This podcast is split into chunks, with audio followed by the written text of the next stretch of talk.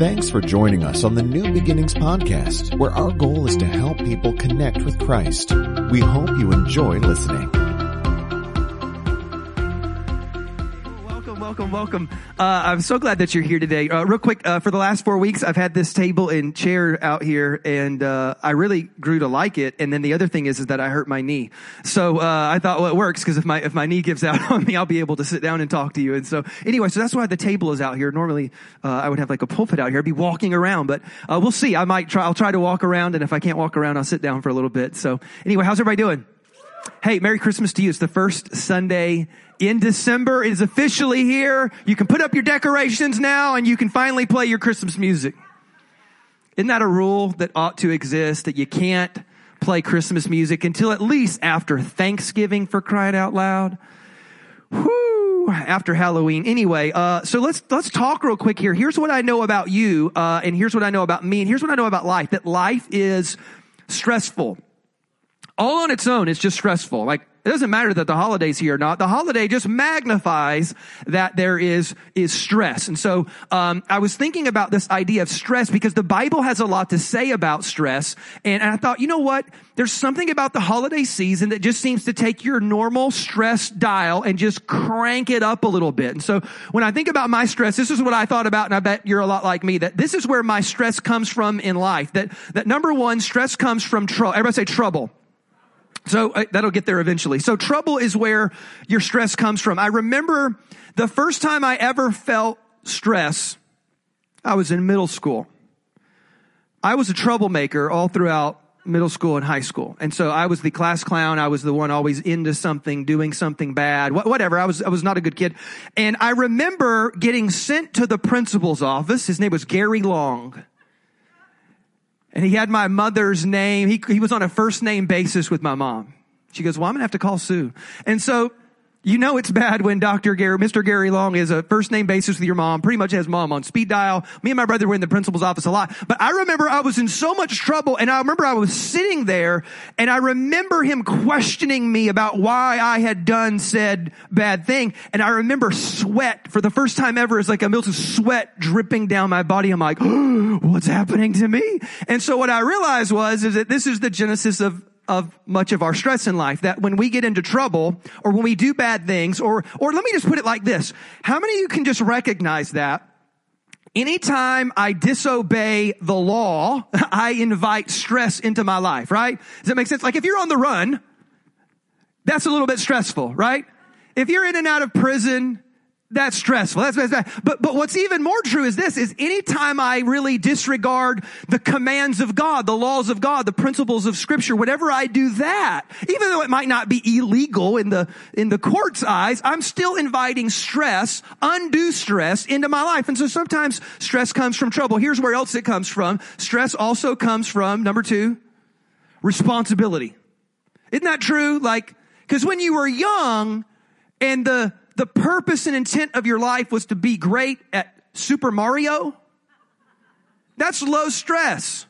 It wasn't even that stressful to play because back then you only had two buttons. Remember, there was a little pad on the left and then you had two red buttons. And just trying to avoid, you know, a duck was your biggest concern at the time. And then all of a sudden you get older and all of a sudden you got to pay the mortgage or you got responsibility. You got children to feed. You got these, you got this job to maintain. And so responsibility, as a matter of fact, I remember this when I was 21, it was the first time that I had a full-time pastoring position and I had to take over this really big youth group from this legendary youth pastor. And I remember for the first time in my life, as a matter of fact, this is why my hair is the way that it is, is because I remember the first time I'm like, babe, my hair is thinning out. Like I was so stressed from this incredible responsibility in life. And so sometimes, and that's not a bad thing. Responsibility is a good thing, but it can sometimes, it can sometimes wear you out. Or so here's another one that I found in my personal life that just a lack of time that whenever my time is crunched, whenever I don't, I remember I was, uh, I don't know how old I was, it was back in 05 though, and, and back in 05 I was a part of a building project, and I remember I was leading a youth ministry and heading up a building project at the exact same time. And I don't think my wife saw me for, for days on end. And it was like long nights and long days. And I was, it's just so, and so just a lack of, can I get an amen when you ain't got no time? That's, that's, here's another one, uh, uncertainty That'll stress you out. Whenever you think about your future and your future looks uncertain and you're like, I don't know how we're going to do this. I don't know how this is going to come together. I don't know with your job, with your relationships. Anytime there is uncertainty and there's this unknown, I don't, I don't know. I don't know what we're going to do. There's just, oh my God. And so anyway, there's uncertainty. And here's another one, just people. Oh my Lord, have mercy. People can flat wear you out. Now, as a pastor, like I have to deal with people. So people, you know, like there's nothing worse than as a pastor. You got to deal with some critical, nasty, divisive person. They're just they're wearing you out. Hey, but, but, you know, you got people. You got in-laws and outlaws and, and peoples and coworkers and bosses. Anybody got to, but yeah, don't raise your hand. You got all kinds of stuff. And here's one, I'll give one more just, just for icing on the cake. Money. Money can stress you out. Like, especially when there's not enough money. That stresses you out. Like when you, when you think about financial pressure, it just is because that's what stress is. So stress, I don't know if you know this or not, but stress was originally used as a construction term or even like a physics term because they were talking about the amount of force on an object, right? And so how much can it hold? How much can it handle? It was almost like think of a beam and they're like, let's put some weight on that. Oh, it's starting to bow a little bit. Hey, let's see how much more it can handle. Put a little more on that. Put a little more. And that's how we live our lives sometimes is that we, we, we're this, this living soul, but yet we keep just putting more on top of ourselves. And the more of this we put on ourselves, we finally reach a point where you look to your friends or you look to your spouse or you look to like, I'm done. I'm stressed out. Now here's what's crazy about this. Again, Christmas seems to ramp this up a little bit, doesn't it? Because during the holiday season, we have even less time. Because I got like the, the staff Christmas party and then I got the, I got this, this party. I got Christmas Eve Eve party. I got ugly Christmas sweater party. I got Christmas Eve candlelight service and then I got Christmas Day and then my mother-in-law is going to be in town and then I got, and just, uh, so I don't have a lot of time and I've got people and I've got, and so it just seems like we take what ought to be the most joyous time of the year and we take all the things that would normally stress us out and we say, you know what? Let's just put on more. We love you, baby Jesus. And so, so anyway, that's kind of what we do. Now, now here's something that's interesting.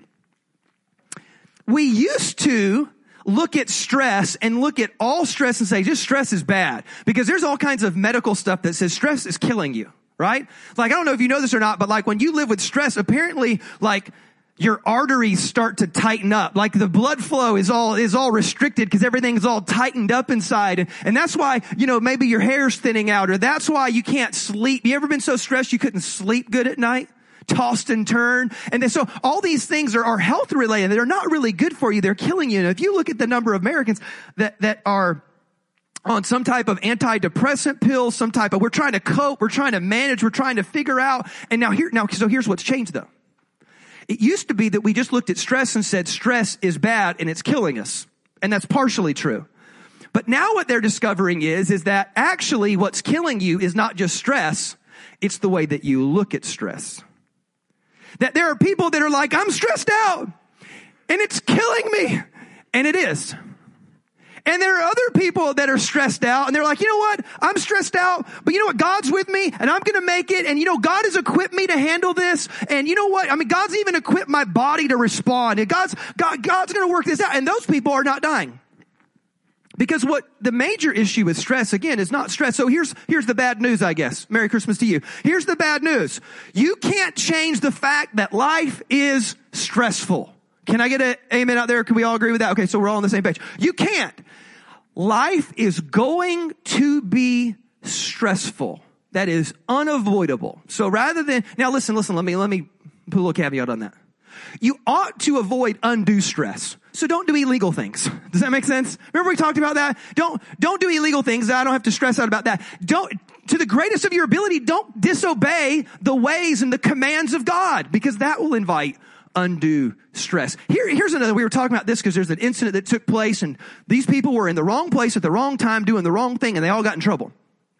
And I thought, well, what's the common denominator? They invited undue stress because they chose to be in the wrong place at the wrong time and with the wrong people. So if people stress you out, there's certain people that you need to avoid as much as you possibly can. Why? Because they're just going to wear you out. So don't invite undue stress. But outside of that, everything else is just a fact of life. It's going to be there. But here's the good news. And here's the few things I want to tell you. Number one is this, is you can change the amount of stress. Again, just by following the ways of God, you are going to at least remove certain undue stress. You can change the way that you look at stress. That stress is this thing that, you know what, God is going to use to somehow grow me, mature me, help me. I'm going to work through this. One day I'm going to share a testimony. One day I'm going to get on the other side of this and I'm going to help somebody else too that's going through this as well. And so I, I can just change the way that I look at stress. And then lastly, you can just change what you do when you're stressed out. Now to showcase this, there's a great story in the Old Testament. There's this guy named Elijah. Everybody say Elijah? So there's this story. It's, it's, found in the book of First Kings. If you want to go read it for yourself, start with about chapter 17. Just start reading forward. But there's this fascinating story that I want to tell you, and, and I'm going to read about 18 verses, and let me give you the context of what's going on here. So, in the story that's taking place, Israel has been divided. Okay, so the way it worked was is that kind of after King David and King Solomon, eventually there's kind of a split, almost like a civil war. So you got one nation in the north, and we'll call that Israel, and then there's another nation in the south, and they called that Judah. And in the north, all the kings are bad dudes. They're just bad people. They're all, all kind of wicked kings. And so there's this king named Ahab. Everybody say Ahab. So this king marries a foreign woman named Jezebel. Everybody say Jezebel. If you ever wondered, there's a couple girl names that you never name your daughter. One is Jezebel, the other one's Delilah, right? Why? Because they're crazy. And so, uh, that's why, that's why, like, if you, even in culture, like, that Jezebel, where did that come from? Well, that came from this Bible story, right? Because Jezebel's nuts. And so, what happens is, is that Ahab is a wicked guy, and he brings in this foreign crazy woman named Jezebel, and they just keep wrecking the country. They shut down worship in the temple. They start worshiping all these false gods. They rebuild the city of Jericho, which God had forbidden them to do. They just, they're just terrible, wicked people. Idolatrous, evil, mean, wicked people. And so, what, what happens is this, is that God sends a prophet named Elijah to basically say, hey, look, you need to repent and turn back to God. You need to repent, change, turn back to God. Well, of course they don't. And so anytime that, that Israel would go on these long streaks of like disobeying and disregarding God, God would basically say, fine, okay, well, you know, hey, have it your way. And he would basically kind of pull back his blessing and would allow judgment and consequence to hit their life. And so what happens is that the, this is crazy. The prophet gets up and says, you know what? You're going to have a drought. Well, how long is it going to last? I don't know. I'll tell you later. And he just leaves. like he literally just leaves. And so now they have this incredible drought. Now, while the drought is going on, Elijah is hiding out. He's like, look, I told you there's going to be a drought. When y'all repent, turn to God, we'll, we'll turn the water back on. So while he's doing that though, this cra- crazy weird stuff. So he, he, God sends him to this brook so he could have water, right? So he's at this brook called Cherith. And this is what's nuts. The Bible says that ravens bring him meat and bread in the morning and at evening. You're like, that is so weird. Now, the, the theory is this, because Ahab and Jezebel had set up these like idolatrous statues and were worshiping these pagan gods. What they had literally done is set up food to honor these gods, and the ravens would come and take the idol food and then bring it to the prophet to have lunch and dinner. So anyway, it's just kind of crazy. So eventually the brook dries up because there's a drought. And so then he goes to another town and he finds a widow and this widow has nothing. Literally the story goes this. It's a crazy fun story. The, he goes to the woman and he goes, Hey, I'm coming into your house and you're going to cook some food which I'm sure she appreciated. And she goes, well, actually, I can't do that because, well, I'm literally putting together my last meal. Me and my son had planned on eating this last meal and they were going to eat it and die because we got nothing left. And Elijah's like, don't worry about that. I'm going to work that. He does a miracle where she has food forever. And so he lives with this widow that takes care of him and provides for this. It's, it's nuts. So anyway, so God's taking care of him. So eventually what happens is, is God's like, okay, it's, it's time to go back. So Elijah goes back. And this, again, this is such a, this is the crazy, one of the craziest stories in the Old Testament. If you've ever been around church, you kind of know this story. So when Elijah goes back, he has a throwdown. Does anybody know this story? He goes to Mount Carmel and he's like, you know what? This is it. I'm tired of putting up with y'all people worshiping other gods. So here's what I want you to do. All of you Baal prophet worshiper, idolatrous people, you're going to get a cow and you're going to get an altar. And then here's what I'm going to get. I'm going to get a cow and I'm going to get an altar. And then we're going to pray and whoever's God answers by fire, that will be the one true God.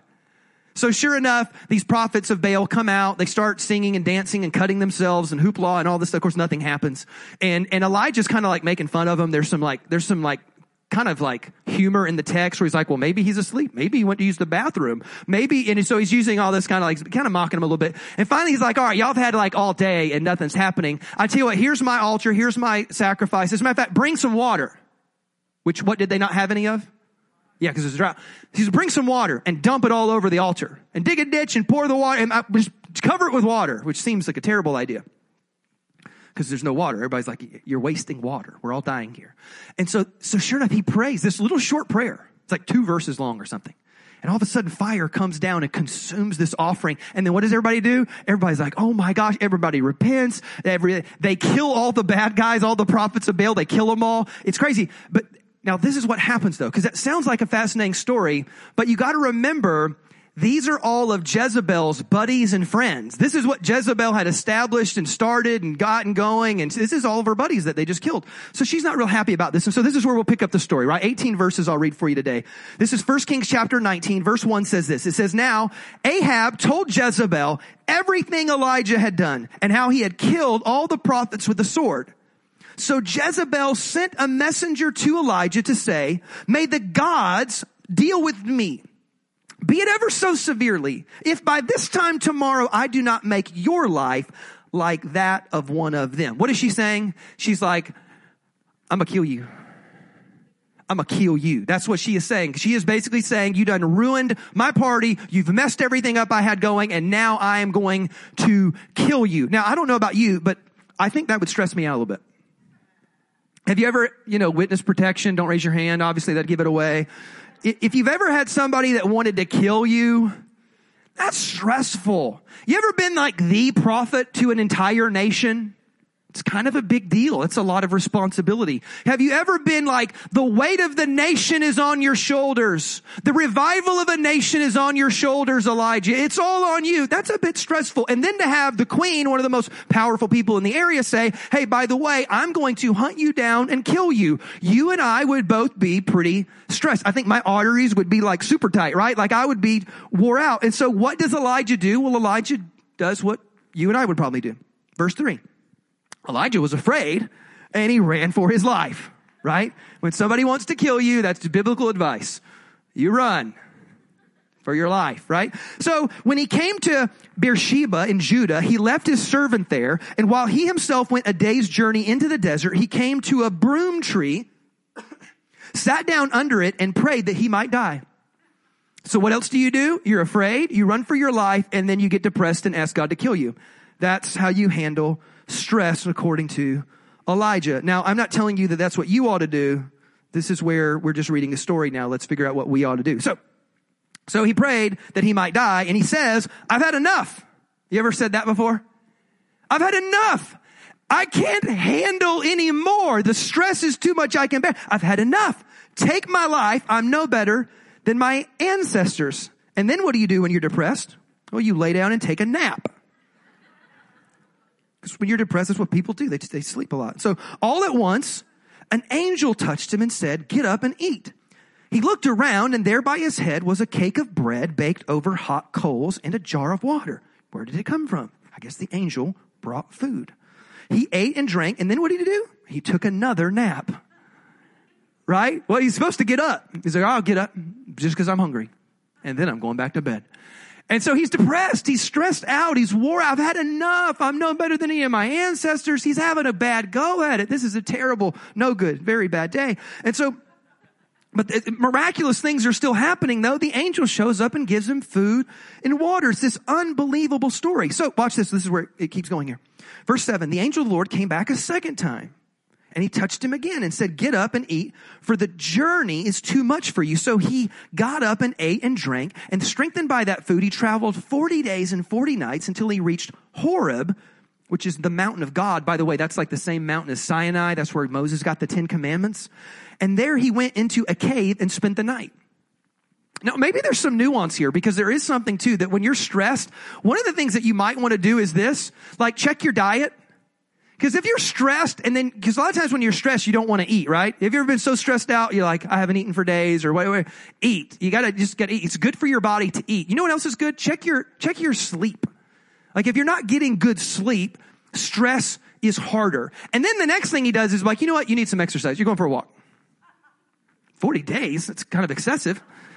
Yeah, you're going for a walk. You're going for a walk, mister. You're getting some food, you're going to get some, some rest, and you're going for a walk. And maybe, maybe, maybe, maybe, sometimes the best thing you can do is physically shake yourself out of your funk and force yourself. I'm going to force myself to eat a little bit. I'm going to try to my best to get good sleep. And then bless God, I'm going to take care of my physical body. It's just something that I think is subtle that's going on in the background that you may want to consider. How's my diet? How's my sleep? And am I exercising? Because if I'm not doing those three things, life is automatically harder and stress is going going to be more difficult to manage. So, but that's, that's neither here nor there. I'm reading into the text. Let's keep going. So, it says that he goes to the mountain of God, which is Horeb, and there he went in into a cave and he spent the night. Now, here's here's what's going on here.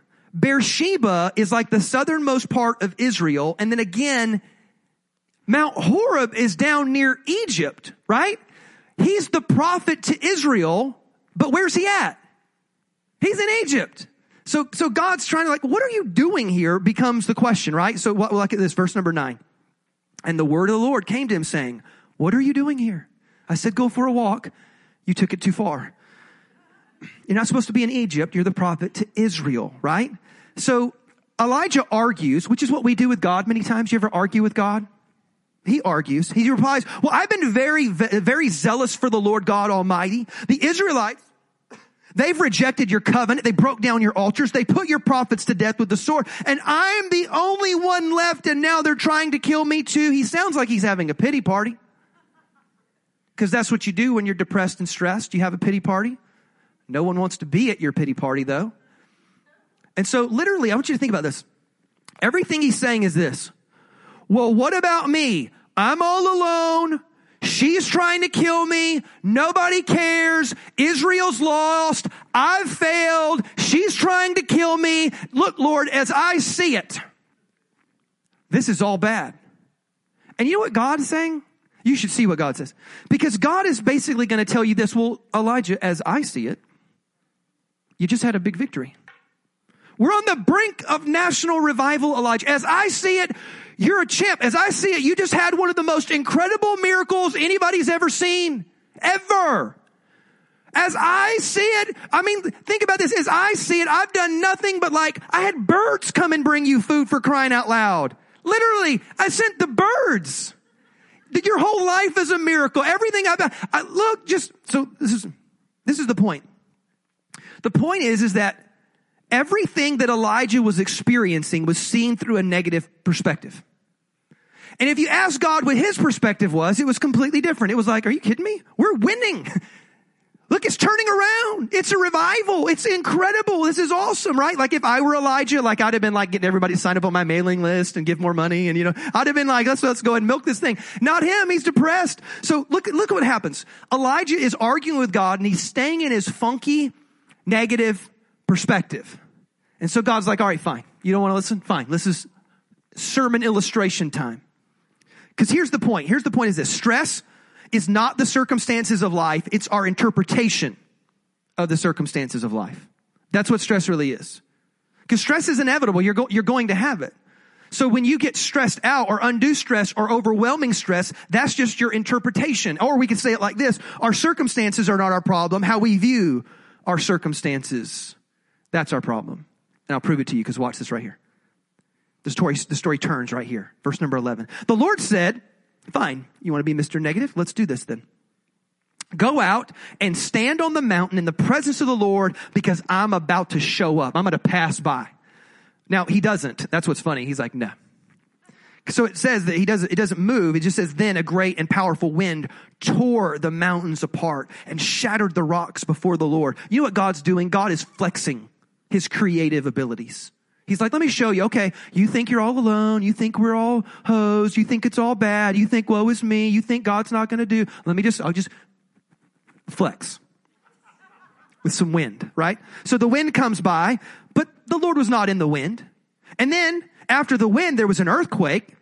That's pretty impressive. But the Lord was not in the earthquake. And then after the earthquake came a fire, but the Lord was not in the fire. And after the fire came a, a gentle whisper, or, or a different translation says a still small voice. And so when Elijah hears the voice, this is so, he pulls his hoodie over his face. and then he goes out finally and he stands at the mouth of the cave. And the voice says to him again, like, what are you, what are you doing here?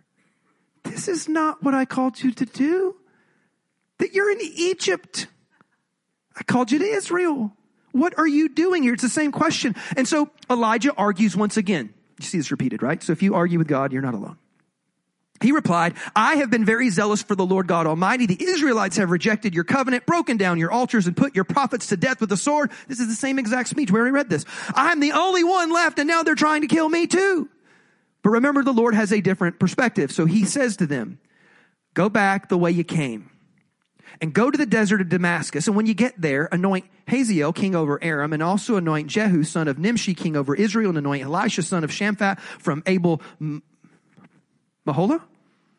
That sounds like, like Hawaiian, right? Mahola. Anyway, and anoint that guy to succeed you as the prophet. Now, what I just read is confusing, but let me make sense of it because to Elijah, it would have been like, what? No way.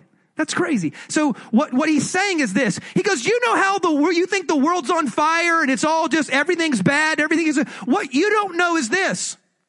I've already picked a new king over Aram. And, and, and, I've already picked a new king that's going to replace Ahab and Jezebel. And, and, and, I've even got you a successor already picked out. You know what God's saying is this. Um, even when you didn't know it, I've been at work behind the scenes always. Everything that you were stressed out about, what you didn't know is, is I've always had a plan. I've never been surprised. I've never been caught off guard. I've never said, wow, I didn't see that coming. I've never once not had a plan. And I need you to know that while you're stressed out and you can't see the invisible hand of God moving, that it is moving. And I've already began to orchestrate and move heaven and earth to arrange things in such a way because I am the God who is still in control of the future. And this is why we're stressed. We're ultimately stressed because we forget two things, and these are the two things that Elijah forgot. Number one is this. The first thing that Elijah forgot was this, is Elijah forgot what God had done for him in the past. Because if I just sat down with Elijah for a minute during his pity party and be like, so wait a minute, so you're the guy that told rain to stop and it stopped? Whoa, whoa, whoa, whoa. Let me just, let me just get this straight. I'm just doing a little interview here. You're the guy that had birds bringing him breakfast and dinner. You're the guy that took a widow's oil and made it last for a year or more. You're the guy that called down fire from heaven and then killed a bunch of dudes, by the way. I don't know what that was about, but you're, you're that guy? Well, I guess so. Yeah. I guess I am kind of a big deal, right?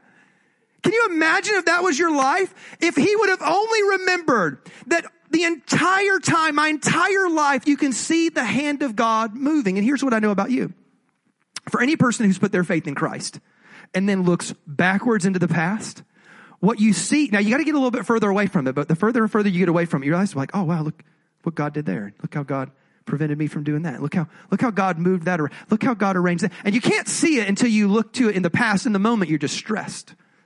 But, in, it, but when you look at it in the past, you're like, man, God has always been faithful. He's always been with me. And if you'll remember that, just like Elijah should have remembered that. But see, this is the other thing he forgot. He forgot that God was in control of his future. So when we think about the stress of life, we think about the weight that we're trying to carry, whether it's the time pressure, the money pressure, the responsibility of it all, never, ever, ever lose sight of the fact he has always been with you. He's never left you, never forsaken you. And you know what else is true? Even though you can't see it, the invisible hand of God is still moving to shape your future. And as long as you remember those two things, what you realize is, is oh, stress is not my problem. Stress is inevitable. It's simply how I see my stress. It's the lens through which I see my stress. And if I'd ever see my stress in light of God's past faithfulness. And if I ever look at my stress in light of God's future promises, you know I tell myself? I'm gonna be all right. It's hard, it stinks, it's not, but I'm gonna be, I'm gonna make it because God is with me. here's what I want to do right now. Because to put this on full display, God has given us a tool. It's called communion. So right now we're going to receive Holy Communion. And I'm going to show you why communion is about your looking into the past at God's faithfulness and then you're looking into the future for God's promises. So here's what I want you to do. Ushers, if you could go ahead and begin to hand out the elements. And as you hand out the elements, now here's the deal. If you have put your faith in Christ, then please receive communion. You don't have to be a member of this church in particular. It's just, no, no, I'm, I'm a member of the body of Christ and that's all that's necessary. And what we're going to do is we're going to receive communion and I'm going to read for you why we take communion. So ushers, as you're passing out the elements, everybody try to hang in and stay focused with me for just one more minute. Because the Bible says this Paul is teaching a group of people, just like you and I, Christ followers, how to take communion. And this is what he says. He says, Well, the Lord Jesus, on the night that he was betrayed, he took bread. And when he had given thanks, he broke and he said, Well, this, this is my body, which is for you. Do this in remembrance of me. Everybody say, remember. He said, every time you do this, you're going to remember. And then he says it a second time. He goes, well, in the same way, after supper, he took a cup and he said, this cup is the new covenant in my blood and do this whenever you drink it in remembrance of me. Everybody say remember. Okay, that was kind of weak. You guys must be like distracted by little wafers. Everybody say remember. Every time you take communion, you know what you do? You look into the past and you look at the pinnacle of God's faithfulness towards humanity. Every time you take communion, you look at the, the single moment that maybe becomes the lens from which you should see all other moments. It's the cross and then the resurrection of Christ. That, that is the lens from which I should interpret all things. That's how I should actually interpret my stress. We, we said this a couple weeks ago that whenever I'm dealing with stress, or maybe even take it deeper, anytime I'm dealing with pain, or trial or suffering. I may not be able to make sense of the details and I may not be able to understand fully why, but I at least know this. Whatever I'm going through, it's not because he doesn't care. Because if he didn't care, he wouldn't have sent Jesus. If he didn't care, Jesus would not have hung on a cross. I don't know what all the answers are, but I know it's not that he doesn't care. So I begin to view everything. I begin to sometimes look at my stress and say, you know what? If Jesus could bear the weight of the world and the sin of humanity, past, present, and future, on his body on the cross, you know what that means? That he lives in me. And because he lives in me, I'm an overcomer too, and I'm gonna make it, and I'm gonna be a-okay. I'm gonna buck up little buckaroo. I'm gonna put on my big boy pants. I'm gonna power through by the grace of God, because sometimes I have to get up and remind myself his grace is sufficient. I'm gonna be alright. So he says, as often as you do this, remember. Now, watch, watch, watch. It says, for whenever you eat this bread and drink this cup, you proclaim the Lord's death. Look at the last part until he comes. So there's the pinnacle of history that's already taken place in the cross. But the greatest future promise is still this, is that Jesus will come again in some way, in some form, in some shape, and somehow, somehow, there is a resurrection of all things. So I look into the past at the, the, the, really the pinnacle of God's love and faithfulness in the past, but then I also look into the future and I recognize this. God is still in control. No matter what I'm experiencing right now, I need to remember God's past faithfulness, but I also need to remember his future promises. Now those are the big ones. But there's so many in between. God's consistent faithfulness in your life. God's specific promises towards your situation. And here's what I want you to do. I want you to bow your heads and close your eyes.